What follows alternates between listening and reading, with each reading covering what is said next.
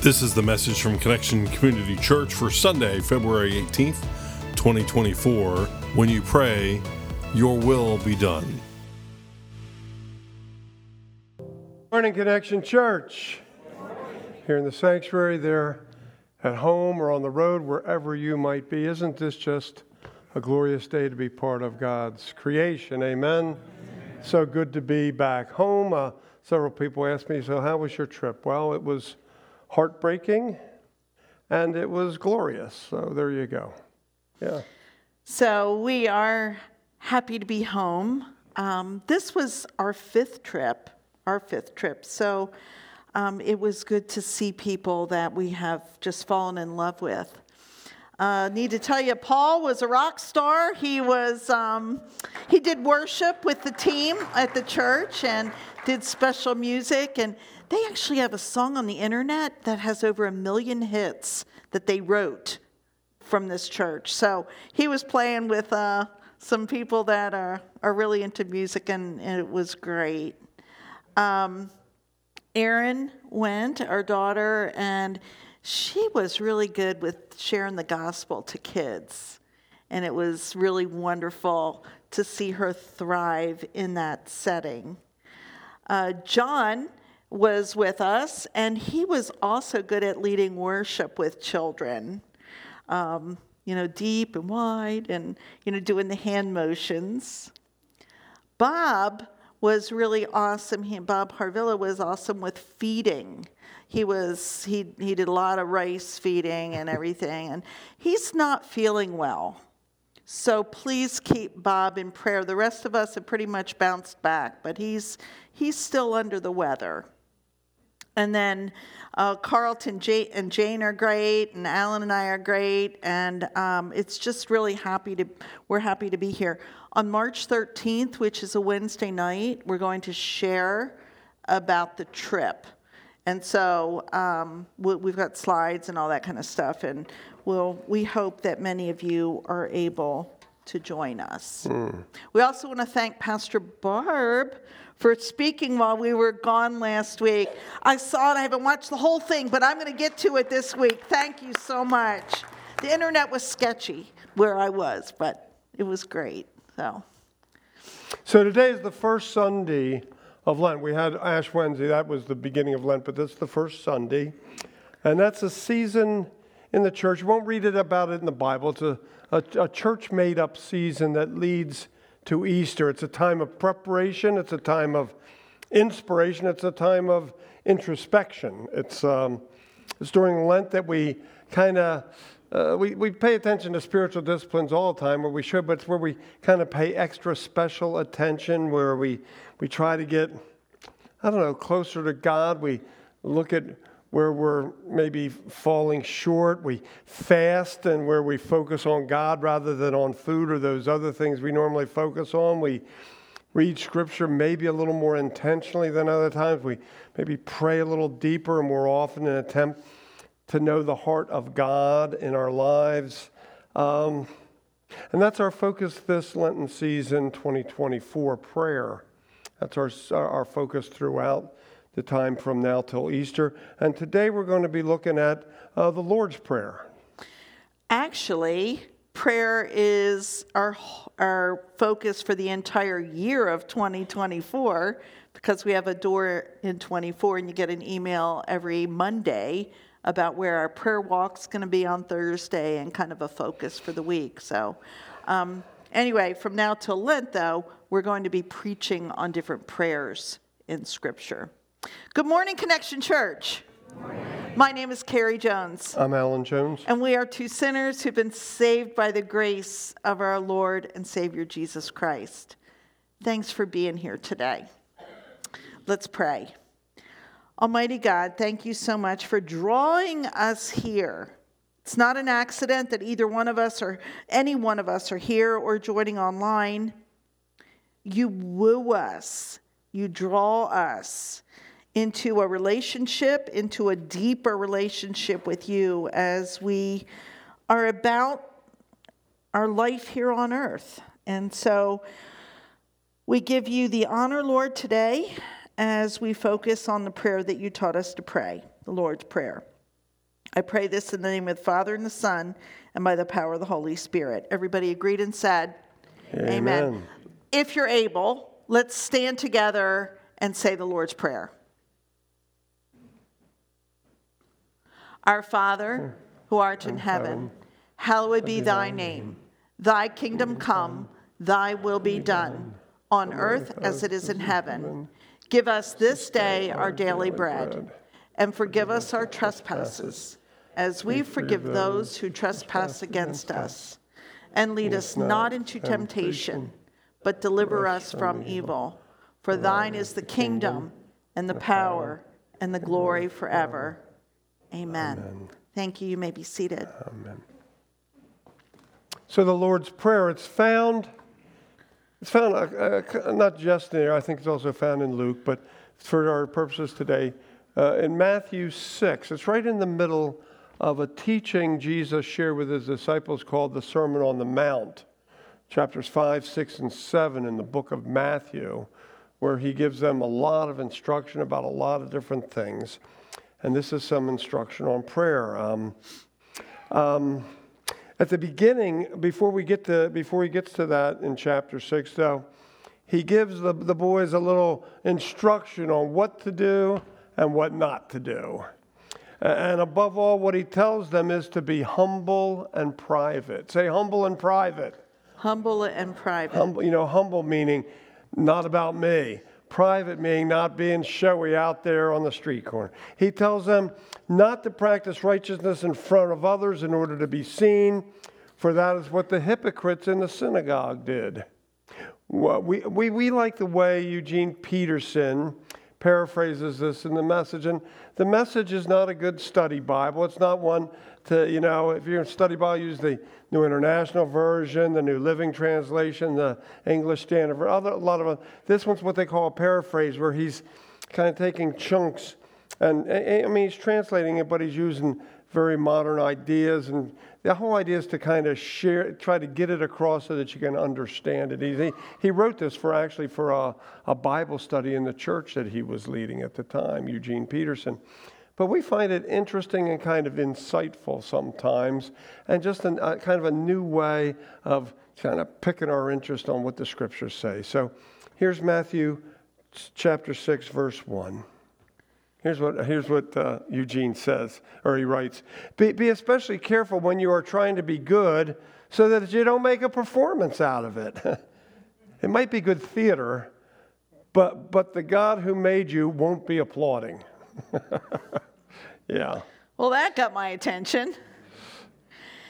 Jesus is talking to the disciples, but when he talks to the disciples, he talks to us as well. His words are meant for us. When when we're trying to do good, it is not meant to draw attention to what we're doing. It's not about, hey, look at me, I'm doing all these good things in the name of Jesus.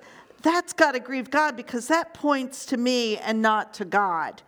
And that becomes very all about self. And we have this thing around here at Connection Church. It's four words. It's not about me. It's all about him. And so we do things not to make ourselves look good and look holy and extra, woo, but to give God the honor and the glory. That's why we do it. So I have this friend that every day she sends out texts, cards, phone calls, and I mean, it's part of her routine every day. Now, I don't know that she does this because she told me. I know it because I've heard from many of you, like, I got this text from so-and-so, or I got this card from so-and-so. And I'm like, wow, there she is out doing her thing. And it all points to God. Every bit of it, not her good works. And so she's kind of anonymous in it. She's not on a team where I place her name and she does things. It's out of her heart. When we do things for God, it's not about like sharing with others, but it's just doing it because we're living a life of gratitude. We're thankful for the life that he gave us. So, mm. so it's not about us. Um And that's especially true when it comes to prayer. Kelly Minter, in the book When You Pray, writes that uh, in first century Jewish culture, the Jews prayed three times a day. They prayed in the morning, they prayed mid-afternoon, and they prayed before going to bed at night. Some of the religious leaders just happened to be at the sacred places like the temple or crowded places like the street corners at times when most people would be there to notice their spiritual dedication. Just, just happened to be there. Their timing had more to do with catching the attention of the people than perhaps catching the attention of God. Not good. Not good. Again, Eugene Peterson paraphrases this well in The Message in Matthew five, verses five and six. And when you come before God, don't turn it into a theatrical production either. All these people making a regular show out of their prayers, hoping for fifteen minutes of fame. Do you think God sits in a box seat? Here's what I want you to do. Find a quiet, secluded place so you won't be tempted to role play before God. Just be there as simply and honestly as you can as you can manage. The focus will shift from you to God, and you will begin to sense His grace. You know, Jesus was not against public communal prayer. He, he didn't have a problem with us leading prayer. In fact, he, he liked it when we weren't embarrassed or ashamed to pray in front of other people. He wants you to pray, you know, in your small group or in front. Or but, in a restaurant when we're or, when our or, meal sits in front of us. Or whatever, yeah. What he was contrary to was making it a production, a show, a look at me experience. Well, then he goes on to tell the disciples that when they pray, they don't have to keep on babbling, he says, like pagans. Now, pagans were Gentiles or they're non-Jews. They were uh, people who worshipped little g gods.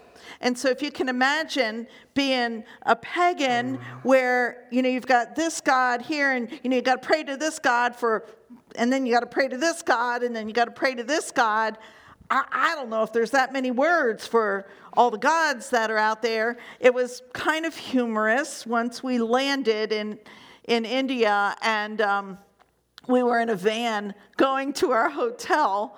I think it was John that looked out the window, and, you know, there's all these cars and nobody follows directions and all that kind of stuff. But then there's this big old cow just walking down next to a, you know, next to the car, and he goes, "Holy cow!" And I said, "Yeah, that's what they think." That cow cannot save them. Our Lord and Savior is the only one who saves. There are times when I pray that I just have to, like, maybe I think that the more words I say, the more God will get it. It's really not the way it goes. You know, our amount of words uh, doesn't increase God's ability to know us more. Hmm. Now, I'm a person that has to, like, talk it out before I can figure it out. Some people think and then say, I say and then think. Not always good. But I do that with God, too. And God understands it's about a, it's a matter of the heart.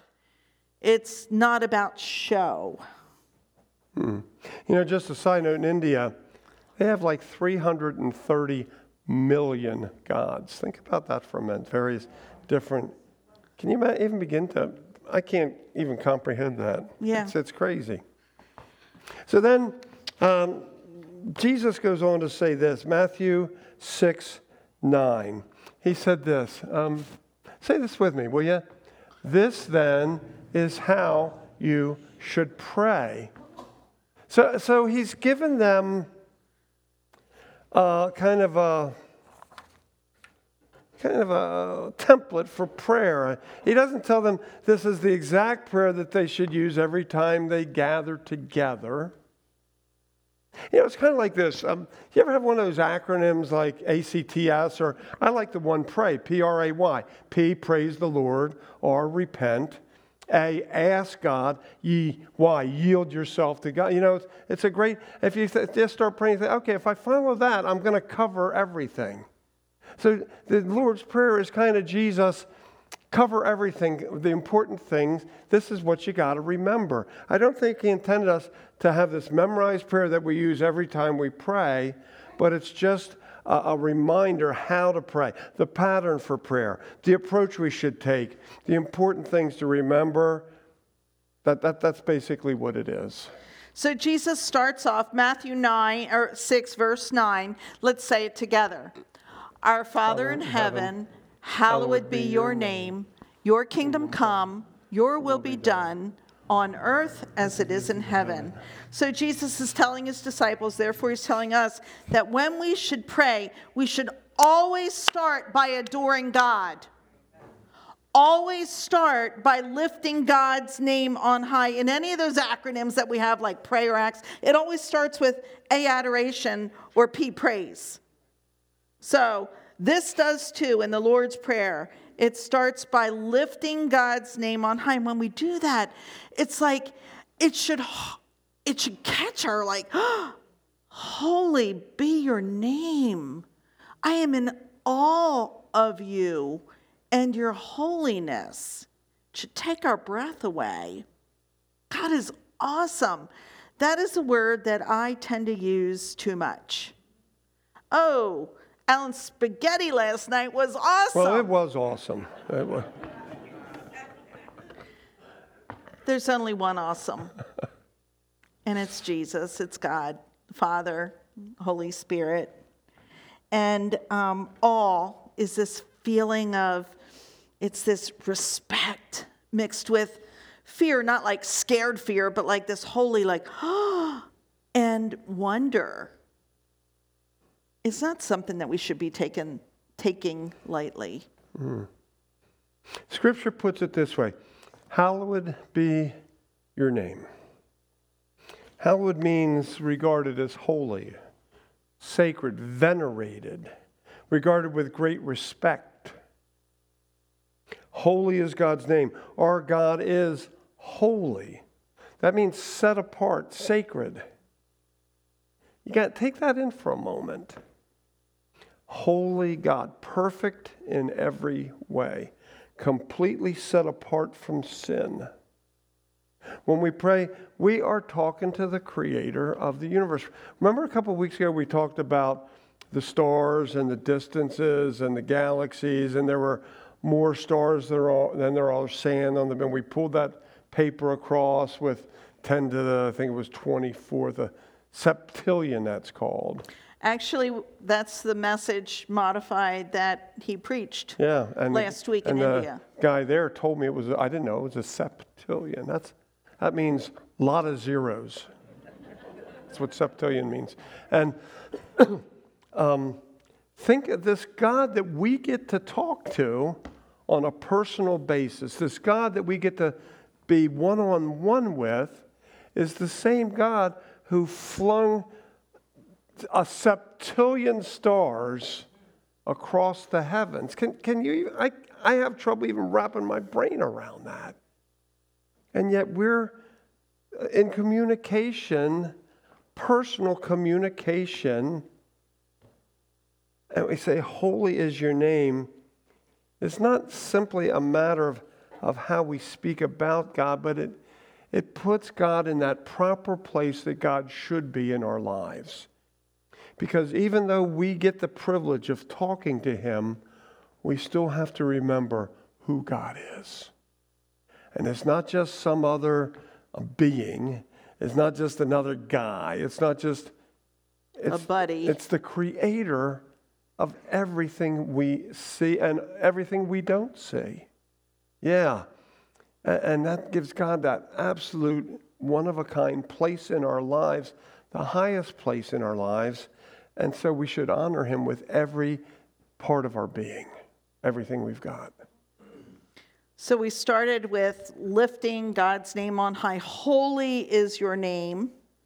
And then we say, your kingdom come, your will be done on earth as it is in heaven. This is huge.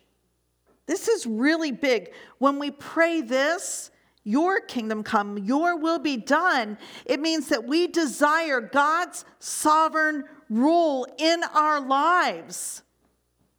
That God is the ultimate in our lives. It means that we submit to the authority of God, to his control, to his supreme. You can't have something above supreme. Supreme is supreme. There's no one higher, no one greater. And that is who we submit our lives to. And that's why, for me, it's easier because he's perfect and he knows what's best. He's not wishy-washy like I am. Same today, yesterday, and tomorrow. Wow. Your kingdom come, God, here on earth. All right, so we see glimpses of God here on earth and in heaven. That's when we realize the fullness and the permanency of God's reign in all of his glory. Your kingdom come, Lord, here on earth and in heaven. Hmm. God's kingdom here on earth. We we get glimpses, don't we? We get we get glimpses here in church. Sometimes we get glimpses in our in our homes, sometimes in the community, sometimes in the world. Because God's kingdom is here, but not yet. There's a tension there. It's coming, but it's it's come, but it's still coming. Thank goodness, because if it's done, we're we're in trouble, right? If it's if it's all here, um, it's not finished. God's still working on that through us. Your kingdom come, Lord. Your will be done. God's will is the kind of God-honoring lifestyle God desires for God's people. Jesus boils it down to this. Remember where he said uh, two commandments. Everything boils down to, the, everything, all the command boiled down to these two things. Love God with everything you've got. Love your neighbor as yourself. And, yeah. But that can only be done with God's strength. I don't know about, well, I do know. None of us is that strong of, uh, on our own.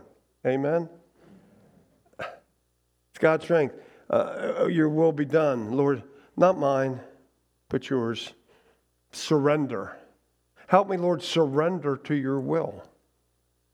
As Jesus shared, remember, we're in the season of Lent. We're leading up to that uh, point where Jesus is in the Garden of Gethsemane.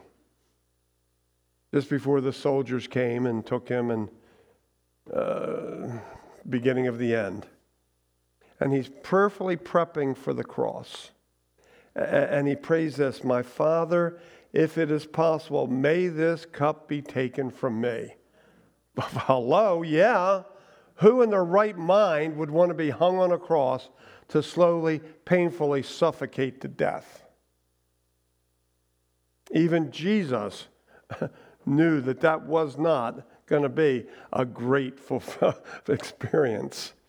May this cup be taken from me, yet not my will, but as you will, Lord, Father.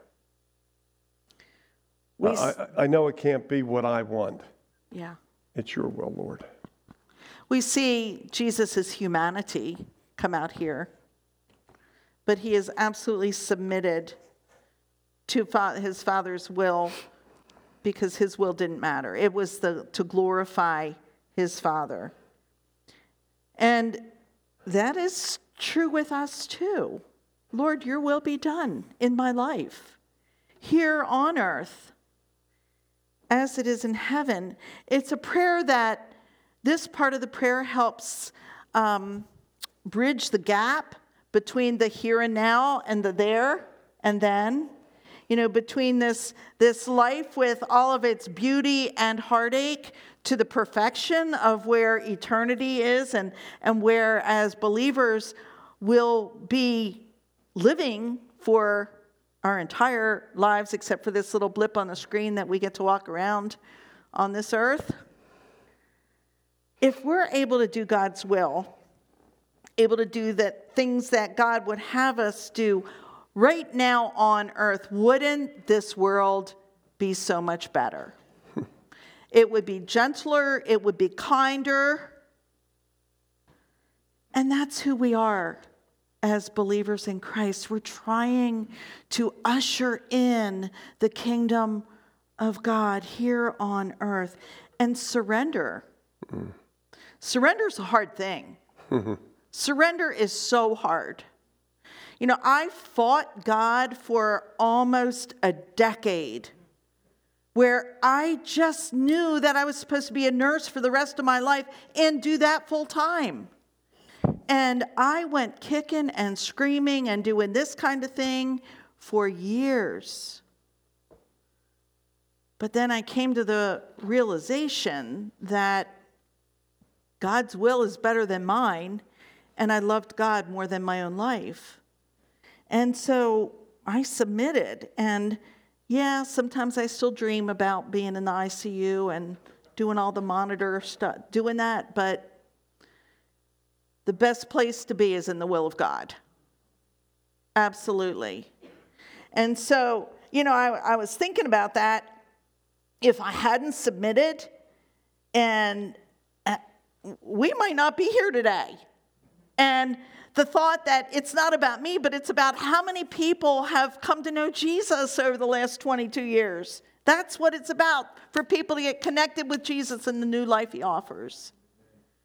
And so during the season of Lent, introspection, think about where in your life, and I have a lot more surrendering to do, where where do you need that work? And think about what the will of God looks like for you. Hmm. You know, God's will be done. If it was truly done, then we would have what we call heaven on earth, wouldn't we? Look a whole lot more like that. And the prayer goes on. Give us today our daily bread. Wait, what is that? Six six words. Pretty simple line. Give us today our daily bread. So after we celebrate God's greatness, God's sovereignty, God's holy, only place in the universe and in our lives, we acknowledge that we are dependent on God for our daily sustenance. We're reminded here of the Hebrews in the desert after they escaped Egypt and God providing their daily provision of manna. Remember manna, it meant, what is it? What is that stuff? Yeah, forty years of it. Ooh, yeah. But they got just what they needed, not too little, not too much, just exactly what they needed. God saw to it that they were sustained on a daily basis. And this is important because until our basic needs are met, your basic needs, food, air, clothing, shelter, you know, those basic needs, it's hard for us to focus on anything else, including the spiritual. And so the next thing in the prayer is uh, the daily bread. It's crucial. You know, that's what we found when we were in India. Feeding those kids went hand in hand with feeding them uh, Jesus. In fact, when we first started going over there, they used to give them milk and a biscuit. Just milk and a biscuit. Well, now they give them rice and it's like soup, different kind of soupy stuff with beans and stuff in it, and water. And it's not just a little, I mean, they they give them, because this is, for many, their only meal for the day. And it might be the only meal for maybe a sibling or two. You know, I'm, think, I'm thinking, a lot of times they take it home. They don't eat it there. They take it home with them. Some places they don't even, it's not even a school. That's their only connection is the food. They're they're going to the to the government school when they're stopping by here for their daily food provision. Well, the one place we were serving, eight hundred kids a day come to this one place. And not too far from there, three hundred fifty kids a day stop in there every day, Monday through Friday. Friday. Monday through Friday. We had the privilege of doing some of the serving there. You know, it's, uh, wow, it's incredible. Um, this daily basic provision of food and Jesus makes all the difference in the world to these kids, all the difference in the world. The, uh, that's, that's why our food ministry here is so important. Uh, for some of the people coming for that food ministry, that's, that's their daily bread. And for those who serve in that ministry, thank you. We celebrate that. And for all of you who give on Sunday morning, we celebrate that because what you're giving makes a difference. It makes a difference. You're, you're offering support here, the people here, but they also support ministries uh, like our giving in India. You're supporting around the globe. And we celebrate that. We can't say enough about that. It makes a difference. And, and the bread, it's kind of symbolic too. It's not just, you know, that piece of stuff that you lop up the soup with. You, it, bread is daily provision of all kinds of, you know, not just the food, but provision. This part of the prayer teaches us to come to God in a spirit of humble dependence, knowing that it's through God and God alone that we have what we have, that we have that daily bread. We ask Him to provide what we need to sustain us day to day today. So the next part of this prayer, verse twelve, is perhaps the hardest part. Say it with me. And forgive us our debts, as we also have forgiven our debtors. Now, that's what this version says. Other versions say trespasses and those who trespass against us. Some say uh, sin and those who sin against us. It all, you know, points to the same thing. Jesus is teaching us to ask for forgiveness, something that we all need because we're all sinners. We all fall short of the glory of God. And if you don't think you are, then that's pride and that's a sin. So, yeah. Interesting. Right after we pray to our Heavenly Father to uh, sustain us with your bread, you know, day to day, we ask Him to forgive us our sins. Hmm. You know, forgiveness is one of our deepest needs. It's at the heart of the gospel. It's when we celebrate the sacrament of Holy Communion, after we have a prayer of confession, when we talk to God about our sin and we repent, ask God to help us repent, turn in a new direction, then uh, usually I think Carrie says, in the name of Jesus Christ, you are forgiven. Carrie's not forgiven. That's not, she doesn't have that power, but Christ does, and she's just reminding you that it's in the name of Christ that you are forgiven. Uh, this part of the prayer acknowledges our personal need for God to forgive us. The challenge is the next part of the prayer. As, that's a really important little word there, as we also have forgiven our debtors. Oh, oh, that's tough. Anybody else find that tough? Forgive me as I've forgiven that guy.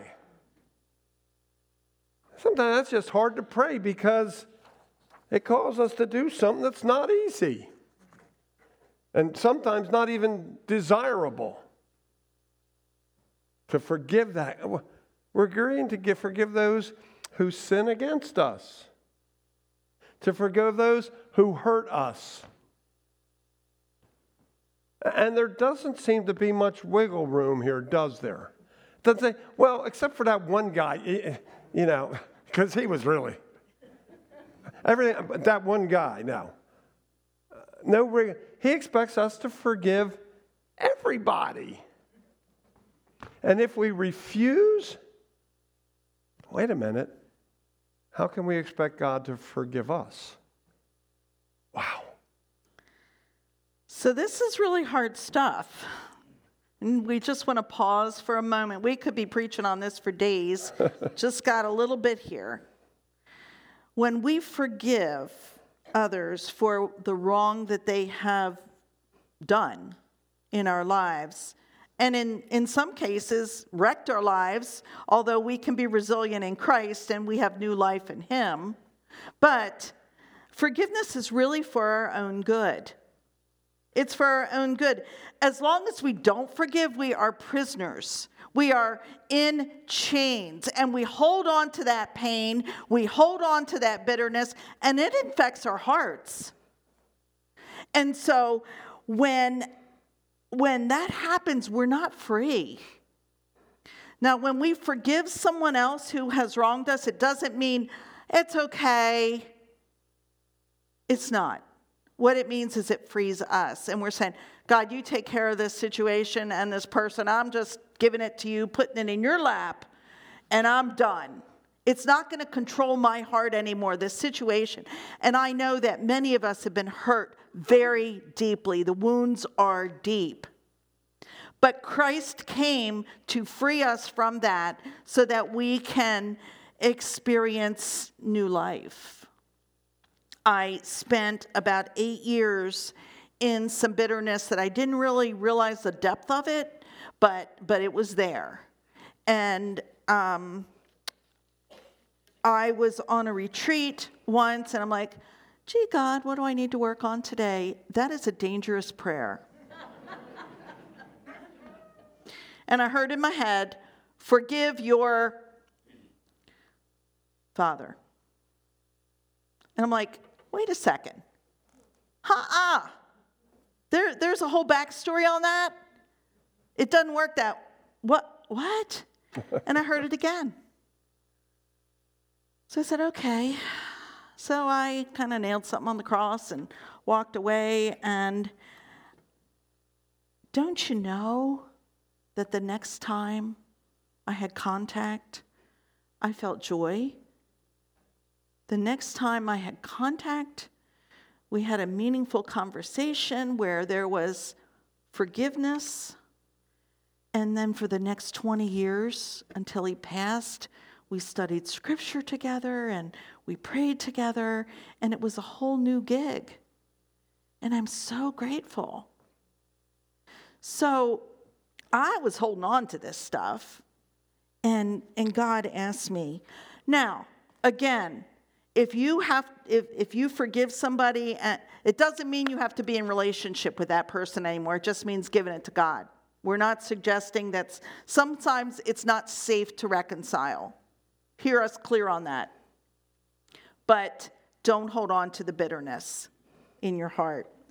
There's this uh, saying that we have, you know, let go and let God. And it seems trite, but it's true. Let go and let God deal.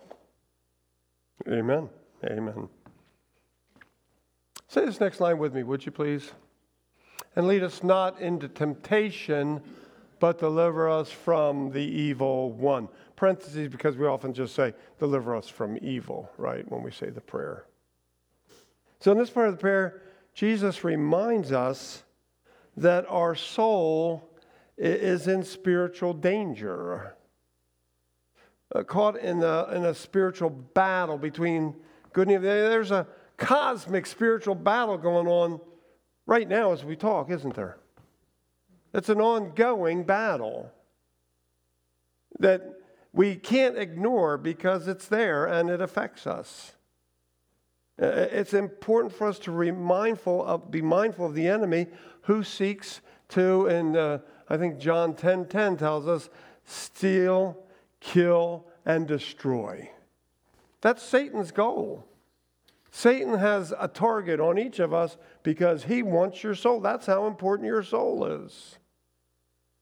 And don't think that Satan's just a, a nebulous kind of idea, uh, uh, you know, a concept.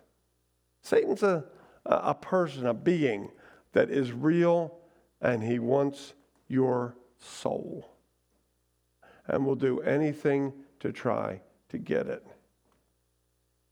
The temptation that Satan offers is real. And so this part of the prayer asks the Lord to help us, to lead us, to guide us. Lord, lead me not into temptation, but into righteousness. Turn, help turn me this way, not this way, Lord. Now, I know at times God will test me. You know, when you put um, steel in the fire, it makes it stronger.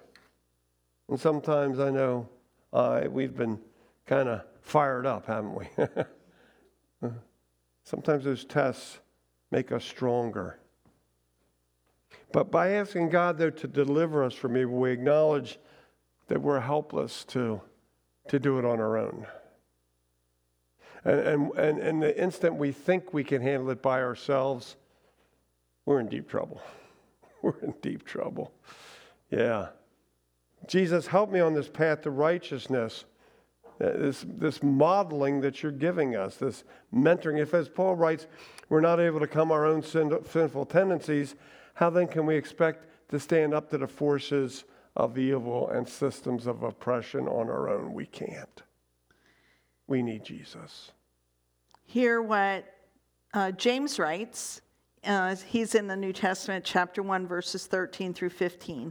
When tempted, no one should say, God is tempting me. For God cannot be tempted by evil, nor does he tempt anyone. But each person is tempted when they are dragged away by their own evil desire and enticed. Then, after desire has conceived, it gives birth to sin. And sin, when it is full grown, gives birth to death. Mm. Lord, lead me not into temptation, but deliver me from the evil one. Mm. For yours is the kingdom, the power, and the glory forever. Amen. And so the end of this prayer is not included in Jesus' teaching there in Matthew. You won't find it in the scripture. It's what we call a A doxology. If you've been in a church for any time, you probably sang a doxology, which is a it's a praise of God. And so this doxology, uh, God, a praise, this praise of God, got added somewhere along the way to the Lord's Prayer. Most Protestant congregations include that as part of the prayer. And, and and it's kind of interesting because if you look at it, it kind of brings the prayer full circle, doesn't it? You know, you start, our Father who art in heaven. It starts there and you come full circle and you end up um, focusing on God, his kingdom, his power, and his glory. Kind of brings full circle. And so we've been talking about the Lord's Prayer. We could actually speak on this for like weeks and weeks and weeks. But I thought we covered all we ever needed to know right here this morning.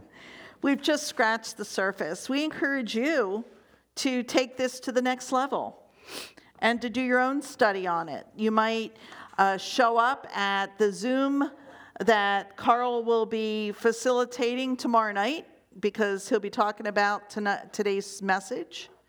Or you might attend uh, Barb and Chuck's Bible study on Monday night right here.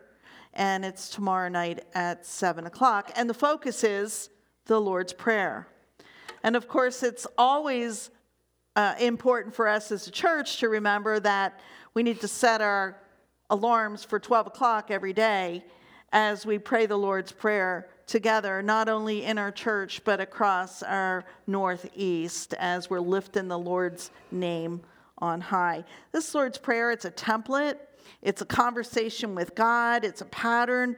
Our focus is on God. Our focus is, you know, saying, God, you are holy. Then we move to our needs. You know, give us our daily bread. And Alan calls it the three F's, the food, forgiveness, and freedom from temptation.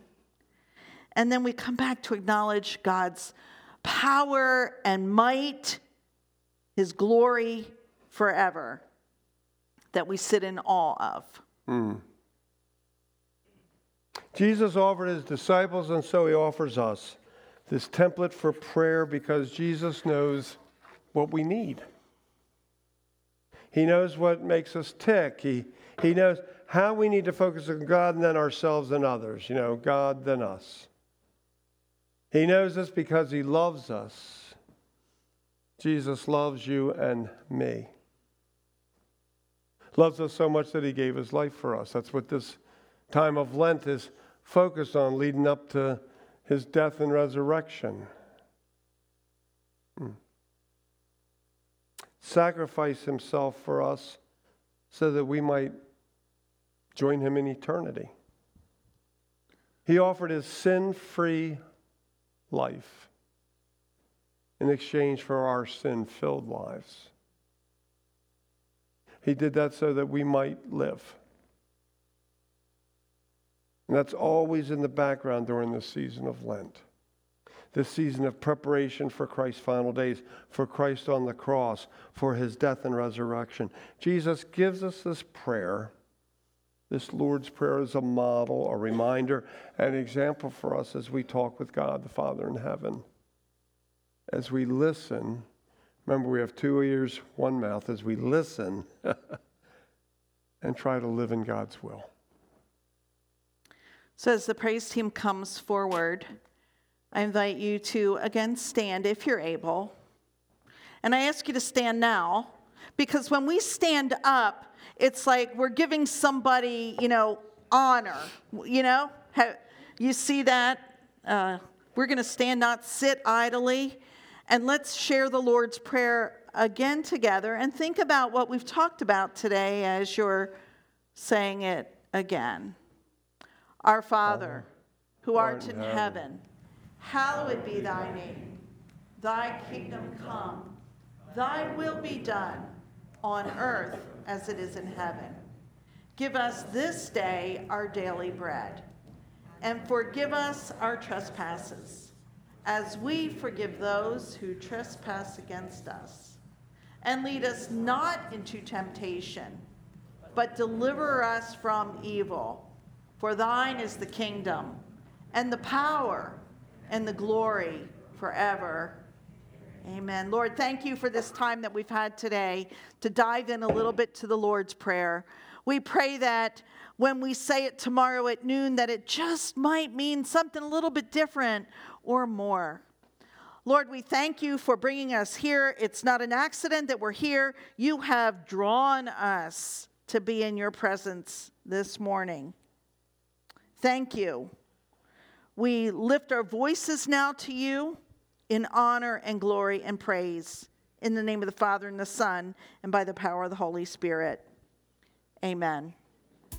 Thank you for listening to the message from Connection Community Church. For more information and to find out more about our ministries, you can visit us on our website at just show up dot church. You can also call our church offices at three oh two, three seven eight, seven six nine two. Thanks again for listening. Connection Community Church, connecting people with Jesus and the new life he offers.